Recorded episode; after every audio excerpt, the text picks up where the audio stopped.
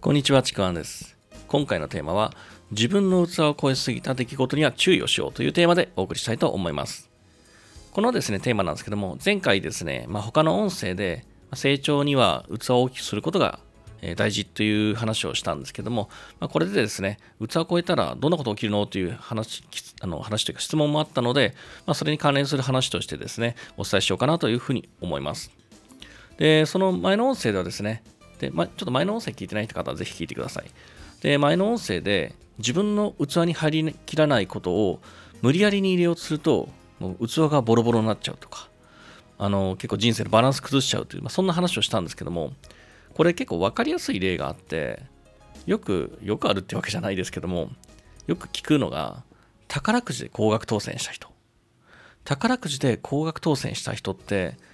実は結構な確率で人生のバランスを崩してしまうんですよね。そういうことが結構起きてます。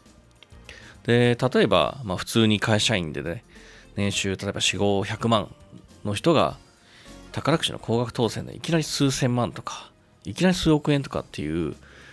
大きな額を、大金を手にしたとき、ね、これまでの概念で培ってきた、まあ、お金の使い方とか、まあ、お金に関する人のとの人間関係もそうだし、仕事もそう。そんないろんな面で、今までのちょっと概念と全く違うものが入ってきてるので、ちょっとそこのバランスが取れなくなって、身持ちを崩していくっていうことが多いんですね。で、そして気づいたら、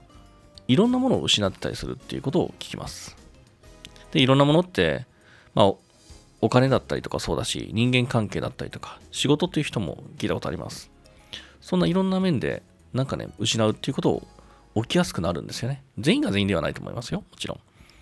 で、なんでかっていうと、そういう時って、自分の器コントロールできる範疇外もう出来事、エネルギーなんですよね。で、それを自分で扱いきれない。扱ったことがない。まだそこまでの意識が追いついてない。だから、そこになんか無理やり、あのーなんか器を広げられたような感じで、もう自分のバランスが崩れちゃうんですよね。いきなりこう、例えば、まだサッカー始めたばっかりなのに、なんかどっかすごい大きな国際大会出ろじゃないけど、なんかね、そんな風に、ちょっとそれは無理なんじゃないっていう自分のバランスが崩れちゃうんですよね。で、だからもう、これまでの概念とか経験とかじゃ本当に追っつかないんですよ。で、これまたもう一つの例なんですけども、僕の知り合いで、あの若い頃に結構大きな事故に巻き込まれてしまって、まあ今健康なんですけどね。で、数千万円の慰謝料をもらったらしいんですよ。で、彼は20代前半だったのかな。で、とにかく気が大きくなってしまって、なんか無節操にですね、自分のこう欲望を満たすことに使ってたらですね、とにかく何でもかんでもお金で全部今、大金持ってるから、こんなん使おう、こんなん使おう、こんなん使おうっていうふうに好き勝手にやってたら、気づいたらですね、お金は事故に巻き込まれる前以上に少なくなっていったりするんですよね。あそういうふうに聞いたんですけど、で、そこに至るまでにも、なんだろう、自分の欲を満たすことをやってたけど、何も未来につながることをしなかったっていう。で、最終的になんかお金もなくなったり、仕事も未来もっていうことで後悔ばかり残ったっていう話を聞いてました。で、これがまさに自分の器以上の出来事があって、バランスを崩すっていう典型的な例でもあるんですよね。で、これ、わかりやすくちょっとお金の話でしたんですけども、これお金の話じゃなくても実は同じなんですね。で、これも、まあ身近というかですね、まあいろんなクライアントさんの例でも聞くんですけども、仕事とかで、まあ例えば自分が思っている以上に過剰な評価をされてしまって、自分の能力とか、もう自分の今の意識とかはそれをはるかに超えた責任の大きいとか、すごく自分のリソースをそこに注がなきゃいけない。そんな仕事っていうのが降ってきて、もうそうなってくると、すごい、なんか気合と根性で何とかしようっていうふうに思ってるんですけども、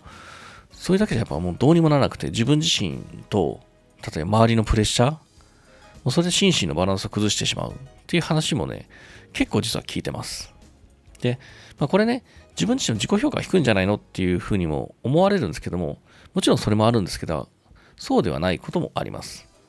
で、これどっちかっていうと、仕事を振る人の方の話になっちゃうんですけども、それがあまり人が見れないのかなっていうパターンじゃないのかなと思います。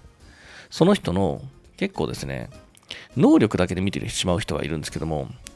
能力があっても、あの、例えばその仕事できるできないって違うんですよね。その人の能力、経験だけ見て、これできるんじゃないかって思うんですけども、でも意識のステージがそこに追いついてない。